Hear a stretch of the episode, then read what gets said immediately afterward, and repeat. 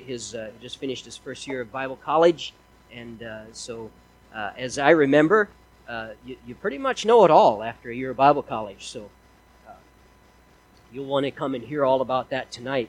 And then in two weeks from today, my dad will be with us all day. He'll be here uh, Sunday school Sunday night. He'll be preaching, and then be with us all day as well. So you come and be a part of these things. We'd love to have you. Genesis chapter seven. There had never been anything like it before, nor will there ever be anything like it again. The flood was the greatest flood to ever take place on the face of the earth. Now understand, this is not a story just about judgment, the story about the flood. It's also a story about grace. The Bible says in Genesis 6 8, but Noah found grace in the eyes of the Lord. Yes, there was judgment, but there was an ark as well in the midst of that judgment. And so Noah spent all those years while he was preparing and building that ark, uh, he spent preaching on the grace of God. And may I say today, every creature needs a preacher. Amen? And so uh, grateful for that. Let's read as we look at Genesis 7, starting at verse number 10. And uh, you, uh, you be patient with my voice today. I have been waiting for years for my voice to change and I'm excited. It seems like it's finally happening. Genesis 7, verse 10 And it came to pass after seven days that the waters of the flood were upon the earth, and in that six hundredth year of Noah's life, in the second month, the seventeenth day of the month, the same day were all the fountains of the deep, of the great deep, broken up, and the windows of heaven were open, and the rain was upon the earth forty days and forty nights. Now, jump down to verse number 17 flood was forty days upon the earth, and the waters increased and bare up the ark, and it was lift up above the earth. And the waters prevailed and were increased greatly upon the earth, that the ark went upon the face of the waters, and the waters prevailed exceedingly above the earth, and all the high hills that were under the whole heaven were covered. Fifteen cubits upward did the waters prevail, and the mountains were covered, and all flesh died that moved upon the earth both of fowl and of cattle and of beast and of every creeping thing that creepeth upon the earth and every man. All in whose nostrils was the breath of life of all that was in the dry land. Got a lot of alls there. Do you catch that? Alls. All means all and that is all that all means. Amen? Now verse 23 and every living substance was destroyed which was upon the face of the ground both man and cattle and the creeping things and the fowl of the heavens and they were destroyed from the earth. And Noah only remained alive, and they that were with him in the ark. And the waters prevailed upon the earth in hundred and fifty days. Father, I pray you'd help us this morning. This is a well known story. We've seen pictures, even movies maybe, about this event. Uh, we've had a lot of uh, probably misinformation given to us, especially from the world, about the flood. Help us today, Lord, gain spiritual truth and practical helps from it. Pray in Jesus' name, amen. of course, as you can imagine, there are many critics of the flood. Now, most scientists do admit that a flood of some sort helped to cause the fossil and geological formations of the earth. They concede that it must have been some sort of great flood, but they do not want to accept Noah's flood. Because then they have to accept God's judgment on sin something that they heavily reject, obviously, as secular thinkers. But while modern science rejects the flood, Jesus Christ did not reject it. In fact, he affirmed it. In Luke 17, 26, as it was in the days of Noah, so shall it be in the days of the Son of Man. They did eat, they drank, the married wives were given in marriage until the day that Noah entered into the ark, and the flood came and destroyed them. Here's that word again, all. Yet there's another issue that people have with the flood that this is not a scientific issue, it's a morality issue. And that is the idea of divine judgment. How could uh, God, a God of love, how they just can't reconcile that God would cause such a great tragedy to come on the face of the earth and such horror to so many people. Divine judgment is very hard for people to accept as they read the Old Testament. The Bible says in verse six, uh, chapter 6, verse 11, that the earth was also corrupt before God, and the earth was filled with violence. The problem was, of course, the abundance of human violence on the earth. And that is what was going on in the days just before the flood. Now, human violence wins if you don't believe in the doctrine of divine judgment. You watch nature shows. Lions eat gazelles, polar bears eat seals, wolves eat rabbits, bears eat whatever they want, pretty much. Uh, we see that and we think, no big deal. You, you see in nature, it's a part of nature. It's just what happens in the food chain and all that. But then uh, everything's natural until a man kills a man or until a man violates a woman. Now we have a problem. Why? Well, if you don't believe in God, you can't have a problem with it. It's just nature. It's just what happens. You have to believe in the supernatural to even complain about violence. How do you forgive those that commit violence against you? That's another aspect of this as well. Robert Godwin Sr. was 74 years old uh, murdered in April 16th, 2017, while walking on a sidewalk in Cleveland. The murderer was 37 year old Stephen Stephens, later dubbed the Facebook murderer, who posted a cell phone video of him shooting the victim. He posted it on his own Facebook account. Smart guy, isn't it? Two days later, he turned the gun on himself when cornered by police. Now, what's interesting is the family was interviewed. I saw the interview. Uh, two sisters and a, a brother, I believe, uh, were interviewed on CNN by Anderson Cooper. And he, uh, while he was talking to them, uh, this is what one of the sisters said that we forgive Mr. Stephens. The anchor was quite shocked. He says, Really? You forgive him? She said, We are believers in Jesus Christ. He is our Savior. And then she said this, and I quote, I promise you, I could not forgive him if I did not know God. Now, you see, we can forgive because we know that while we are not the judge, we believe in one who is the judge. Divine judgment is the only way we can come to terms with human violence. It's really the only way we can forgive someone because we know that, uh, that you know, I can't I don't know what that man deserves, but God does, and God will take care of it in the end. But I'd like to point something else out here. If you're bothered by divine judgment, you're not alone. In fact, if you kind of look at the flood and, and a great tragedy like that and how many people died because of it, and it just makes you recoil in horror from it, you're not the only one. Look at chapter 6, a page back here, and verse number 5. The Bible says, And God saw that the wickedness on the earth was very great. Or the man of man was great in the earth, and that every imagine listen to this this conclusive statement here. Every imagination of the thoughts of his heart was only evil continually. That's a lot of it's like uh, pushing the point there. Every thought only evil and evil continually. That means there was no, you know, even you take the most wicked society today and there's some good that comes from it. Not this one. This one was evil, only evil, and it was only evil continually. They tried to imagine ways to be more evil. This is a terrible verse. So here's the judge. He sees the condition. He evaluates what needs to happen. Look what it says. Every imagination was only evil continually. And verse 5 then shows us the necessity of judgment. Now, verse 6 shows us the problem of judgment. Read that with me. And it repented the Lord that he had made man on the earth, and it grieved him at his heart. What does God do when he sees what has to be done? What's his response? His heart is filled with pain. You hate judgment, God hates judgment more. But he's a holy God. It has to happen. He must judge sin because he's holy. Uh, but his heart was grieved, the Bible said.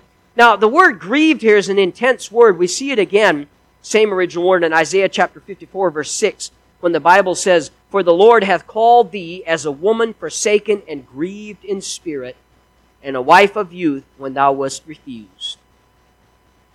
A, uh, therapists will tell you that one of the most traumatic things you can go through as a human being is to be deserted by your spouse. Yet that's the kind of pain God said he felt here. He was grieved. I want to look at the flood today and how we can apply some of these things practically. Uh, looking first at the coming of the flood. For years, the people of the earth had been warned about coming judgment. We know that because 2 Peter chapter 2 verse 5 calls Noah a preacher of righteousness. You see, Noah wasn't just a carpenter. He didn't just build the ark. He was preaching while he did it. He probably set up, uh, if, if a crowd gathered, as no doubt they often did, he might have paused and laid down his tools and got up and preached the righteousness of God, the Bible says. He would have preached the grace of God and what needed to happen if they wanted to save themselves. Uh, the preaching and building of Noah are two warnings that God gave to these people that judgment was coming. The preaching by his words and the building by showing them that judgment is coming in the fact that he was building a boat. God had told Noah, the end of all flesh is come before me, for the earth is filled with violence through them, and behold, I will destroy them with the earth. Genesis 6:13. Then 7 days before the flood, God told Noah, yet 7 days and I will cause it to rain on the earth 40 days and 40 nights. That's chapter 7 verse 4. Now the seven days has passed, and the waters of the flood were on the earth. Genesis 7:10. The coming of the flood is a warning to man to stop mocking the messages of divine judgment. It is something for us to look at today too, because it's human nature for us to mock judgment that doesn't come quickly. If judgment doesn't come immediately, then the mockers will think that it will never come. In fact, there's a passage in the New Testament about this. You've been talking about the return of Christ for years and it's not happened yet. Who's to say it'll happen now? Imagine, along with me, if sin's consequences were immediate, how much less sin there would be. Imagine? I mean, uh, somebody sins just once and the consequences are, that's not how sin works sin's consequences are down the road because God's God, God is a, a God of grace. But people who live wickedly and then find that there's no immediate consequences often think they won't have to pay for sin. They sin, they keep sinning, and they do so with abandonment, but sooner or later they'll have to, they'll they show up at the doctor's office with lung cancer or they, uh, or with a pickled liver because of liquor, or sooner or later immorality will wreak its havoc on their lives. Those mockers are described well in Ecclesiastes. Ecclesiastes 8:11 he says because sentence against an evil work are not executed speedily therefore the heart of the sons of men is fully set on them to do evil. What he's saying is there is just because the consequences don't come on you quickly you continue in your sin. Look you can take all kinds of examples in society around us today but uh, we know that sin causes bad consequences, yet we still do it. Why? Because the consequences are so far down the road. And often the devil lies to us and tells us that, you know, we're different. We might escape them altogether. The ungodly world would mock Noah and laugh at his building project, the ark. But when the flood came, all that stopped. Scripture promises judgment on sin and on the earth. Do not mock because it hasn't happened yet. Jesus Christ is coming back one day, and I believe it to be soon. Do not mock because he hasn't returned yet. Just because we are in a time of grace, just because there's yet more time given to us, we don't take advantage of that and mock it. We uh, should take advantage and get right with God in it. Amen. Don't be like the mockers in Noah's day who despised the warning of the judgment. Then look at number verse, uh, verse number 16 scary verse here, chapter 7, verse 16. The Bible says, The Lord shut him in. This would be dramatic. After they were all in the ark, the unseen hand of God would close the door. There were a lot of miracles connected with Noah and the ark. This was one of them, that God himself shut the door. The fact that Noah was shut in meant that all others were shut out. Grace was no longer available to them. Judgment has come. The rejectors have no more opportunities to repent. Imagine along with me when the flood waters began, the rain was falling, and the waters started to rise, how some would pound and beg on the door to be let in the ark. Imagine the desperation, the wailing and crying that Noah and his family had to listen to. But he didn't close the door. I don't believe he could open the door. The door was shut to grace. The time had gone. Now it was too late. They had their chance and it was too late. What a terrible, terrible place to be in. But oh, dear friend, this will happen again. There is again coming a day where we stand before God, and if you don't bend your or bow your knee today, it will be too late then.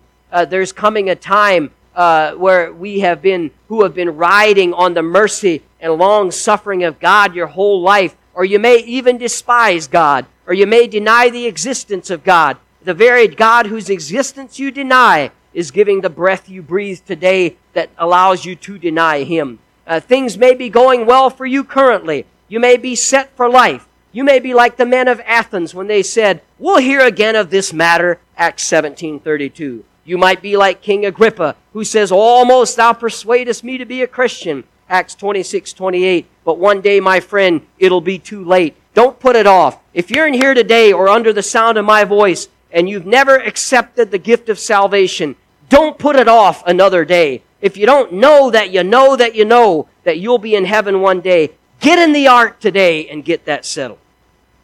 Greatest tragedy in the world is to spend eternity in judgment when there's a way out, especially when there's a way out. And there was a way out. For these people, it was the ark.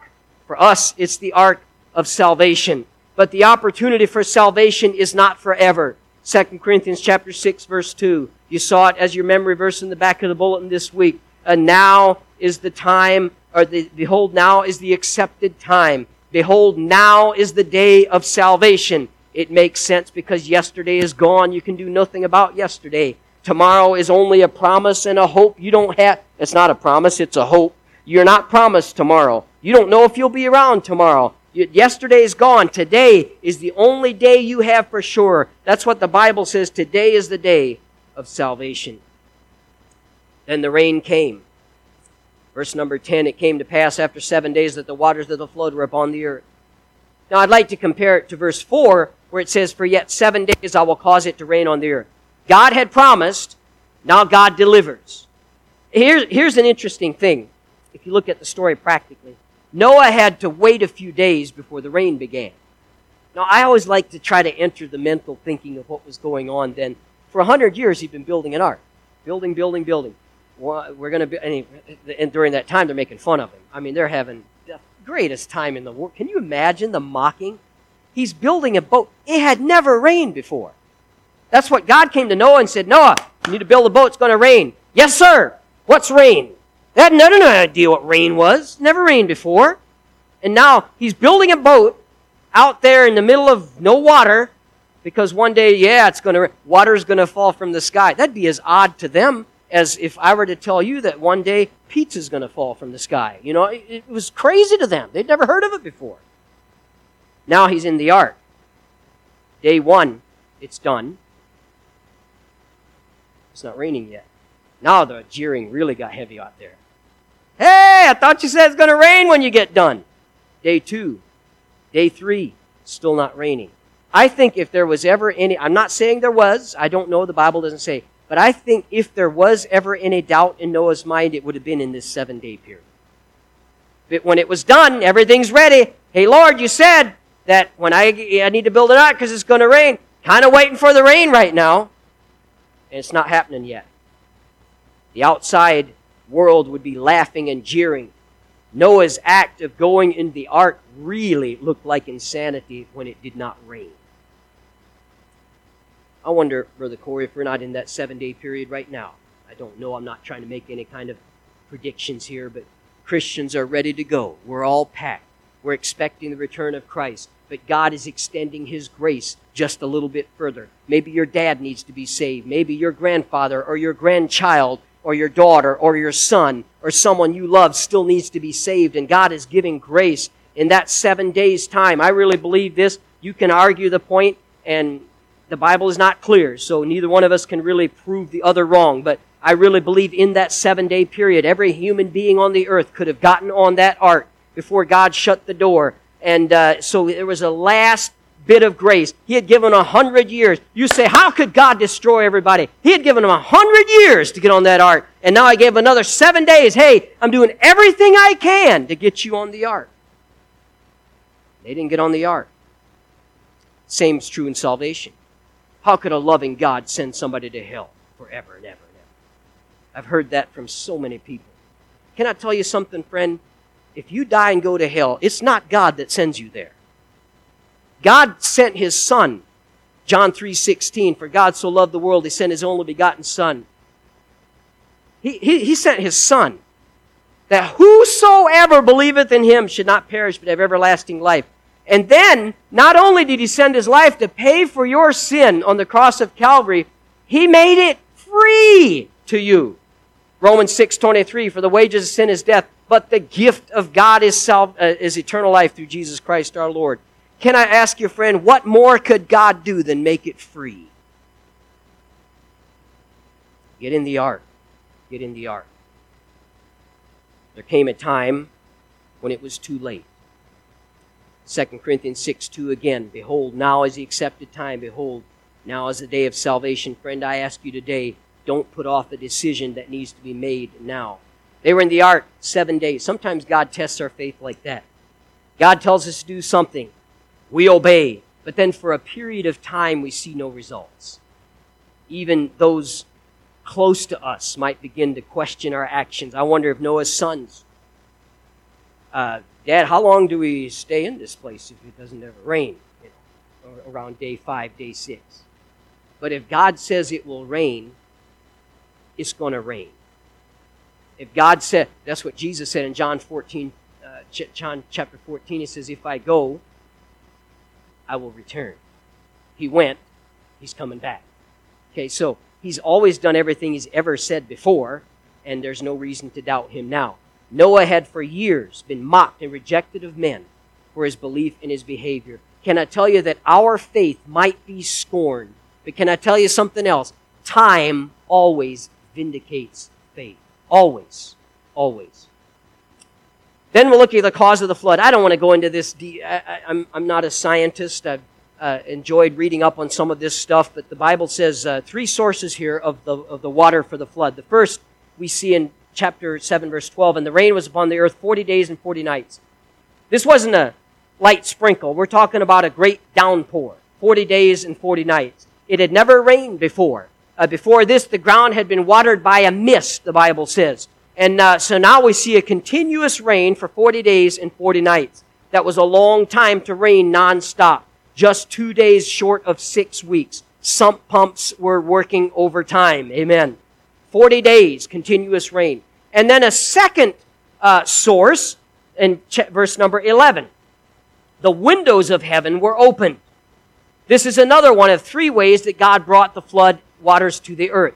Now, it did not have the same source that the rain. The rain came from the clouds, the water came from the sky.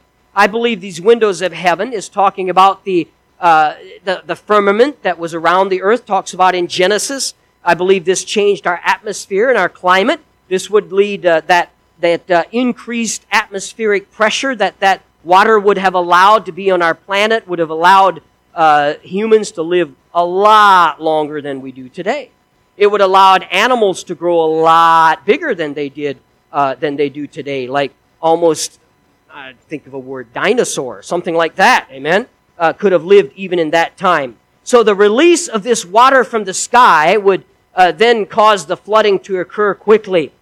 Bible tells us the judgment of the flood came quickly upon the earth.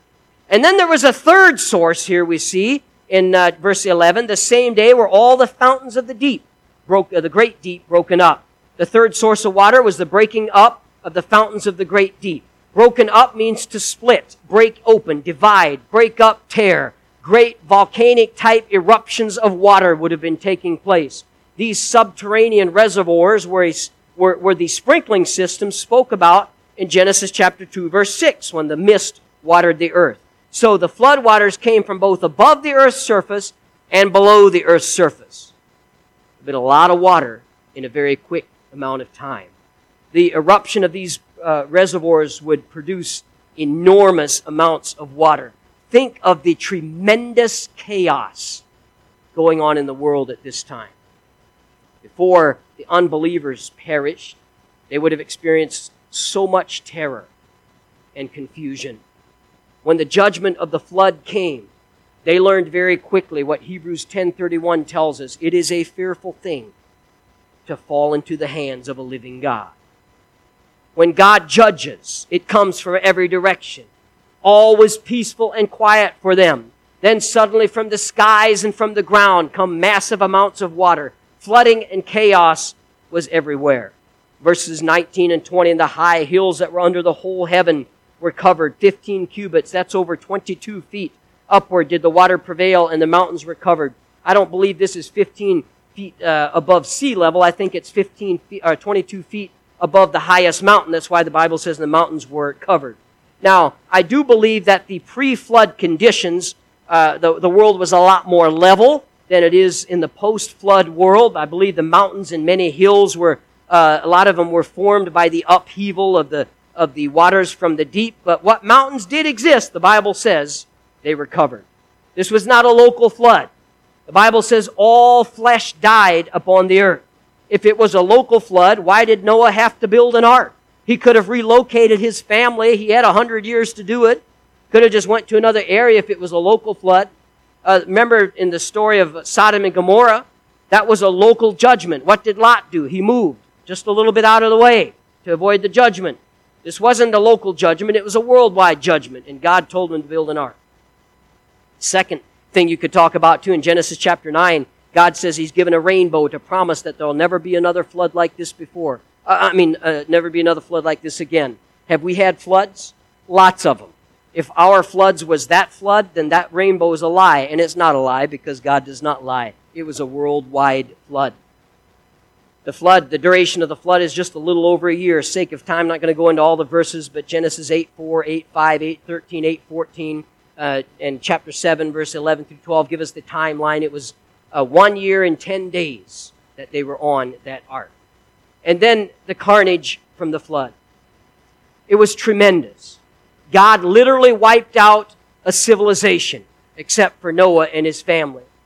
One of the problems with mankind today is that it does not take serious this issue of sin. Sin is a serious thing.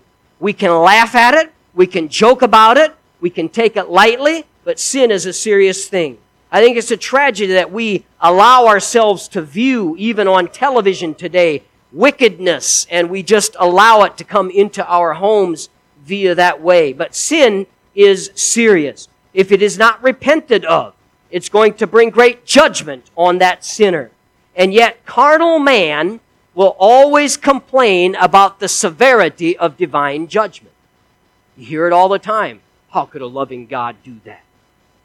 Well, they'll criticize God for overreacting, often as a simple excuse to cling to their sins. Sinners will complain when you deal forcefully with sin. That's why preachers who preach strong sermons on sin are often criticized. That's why the disciplining of children is so opposed today. I was in a restaurant two days ago, and uh, I don't know if you've ever heard a child really scream. I mean, really scream, where it hurts deep in your ears. And it was just, and my blood pressure would, just when I heard it, it was just horrible. And I wanted to, you know, obviously there's absolutely no discipline on that end. I wanted to offer my services, but nobody's often interested in that. It's why the punishment of criminals is so lenient in our day today. Those who deal forcefully with evil are accused of being deficient in love. And that's not the case at all. It, it, our world has gotten backwards. The same person who is pro abortion pro killing babies, innocent babies in a womb, will hold a candle for a convicted murderer who's about to be put to death. That's a backwards way of thinking, isn't it? Why? Because we don't look serious on sin. We don't take sin seriously. And God takes it very seriously. The complaints that we have about the flood being too uh, extreme is because we don't see the extreme sinfulness of sin. The great carnage of the flood shows us what God thinks of sin. You may say, oh, preacher, you know, I just don't think that LGBTQEIEIO, I don't think that's such a big deal today. God thinks it's a big deal. It's a big deal. Sin is a big deal. Right is right, though all condemn it. Wrong is wrong, though all condone it. Noah only remain, remained alive, and all those that were with him in the ark, Genesis 7.23. The emphasis here is in the place of the escape. It was in the ark. That escape was available to everyone. There was no charge for the ticket. It was free. Anyone could come on the ark and be saved. All that were in the ark escaped the carnage of this judgment. Those outside the ark had no protection whatsoever. The ark was the only protection from the wrath of God. When the, while the, yes, the judgment was severe. Yes, it was terrible. Yes, the carnage was awful. But God made a way for every single soul to escape it. It was their choice not to take that way of escape. God does not send judgment ever without a way to escape it. Those who perished in the flood not only lived wicked lives, but they rejected God's way of escape and His compassion. That only magnifies their sin. They rejected the opportunity to get on the ark, even as many people today scorn the gospel, don't want to have anything to do with it. Don't talk to me about religious things. I'm just fine. I'll be okay. They scorn the escape. They don't recognize their sin and they, they don't want to have anything to do with getting uh, Jesus Christ in their life. In that way, people that go to hell deserve it. I deserve to go to hell. Every one of us deserve it. I'm not saying I wish anybody there, but they cannot blame God for being cruel. They can only blame themselves because God has made a way to escape. And listen, friend, if you're under the sound of my voice today, maybe later via online, but if you're listening to this message right now and you have not accepted Jesus Christ as your personal Savior, you can never point to God and tell Him it's His fault. The way is clear. Jesus Christ has paid the price for you. Get in the ark. That's what Noah's message was the fact that so few were saved in the ark. That's a disheartening thing. You know why? Because of what we read earlier when I first started the message, what Jesus said in Matthew 24 37. As it was in the days of Noah, so shall the coming of the Son of Man be. You know what's going to happen when Jesus comes back? Years ago, you might have seen this too. Years ago, I, I saw a picture of the rapture. Have you ever seen that where there's a plane coming down, cars are all side, uh, buildings are blowing up. I mean, it's just like mass carnage when the rapture takes place because you know the saved pilot went to heaven and these all these people are. I I don't think it's going to be that noticeable. Honestly, just my opinion. I mean, statistically speaking, how many people will go to heaven? I mean, I hope many, many people go, but I'm I'm wondering. The Bible says, as it was in the days of Noah, and in the days of Noah, only eight people were saved. I don't know. I hope that's not the case, but uh, that's what the Bible says here, and if we want to apply it that way. If we do follow the Savior, we won't be popular. We'll be in the vast minority, like Noah and his family were, if we follow the Savior. Noah was not popular. Those who follow Christ today are not popular. You don't have to watch the news long to see that. William Penn said, Avoid popularity. It has many snares and no real benefit. We're not out to be popular, we're out to be right. When a Christian lives a life of separation or abstains from the practices of the world, you always hear criticism like, Christian's life is so restrictive. You Christians can't have any fun at all. The truth is, any restrictions put on a Christian's life are, have the purpose of unrestricted blessing in the future. Now, this is perfectly demonstrated in the ark when Noah's in the ark and his family's in there, think about that seven day period. Hey, having a party, come on over. Nope, not going to take a part of that. You guys are so restricted. Stuck in that ark. You guys can't do anything, can't have any fun.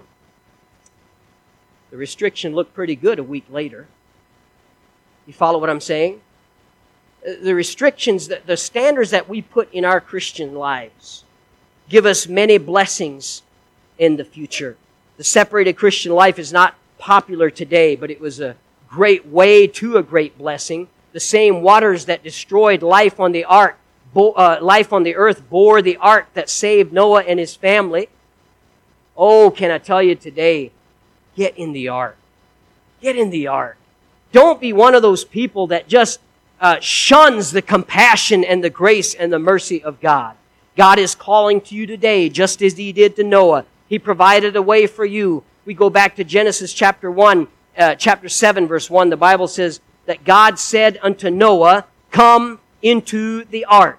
If God brings judgment, mankind thinks that God is cruel and harsh, yet God gave these people 120 years to repent. Then He gave them an additional seven days to get into the ark. He did everything He could. Then He came to Noah and said, Come into the ark. That meant Noah was going to escape the judgment of God. Judgment never comes unless the compassion of God is demonstrated first. I love that word. Come. Matthew 11, 28. Come unto me, all ye that are heavy laden, and I will give you rest. The word come indicates another wonderful truth. God didn't, said go, didn't say go, He said, come in the ark. Where's God at? God's in the ark. Amen. He's with Noah.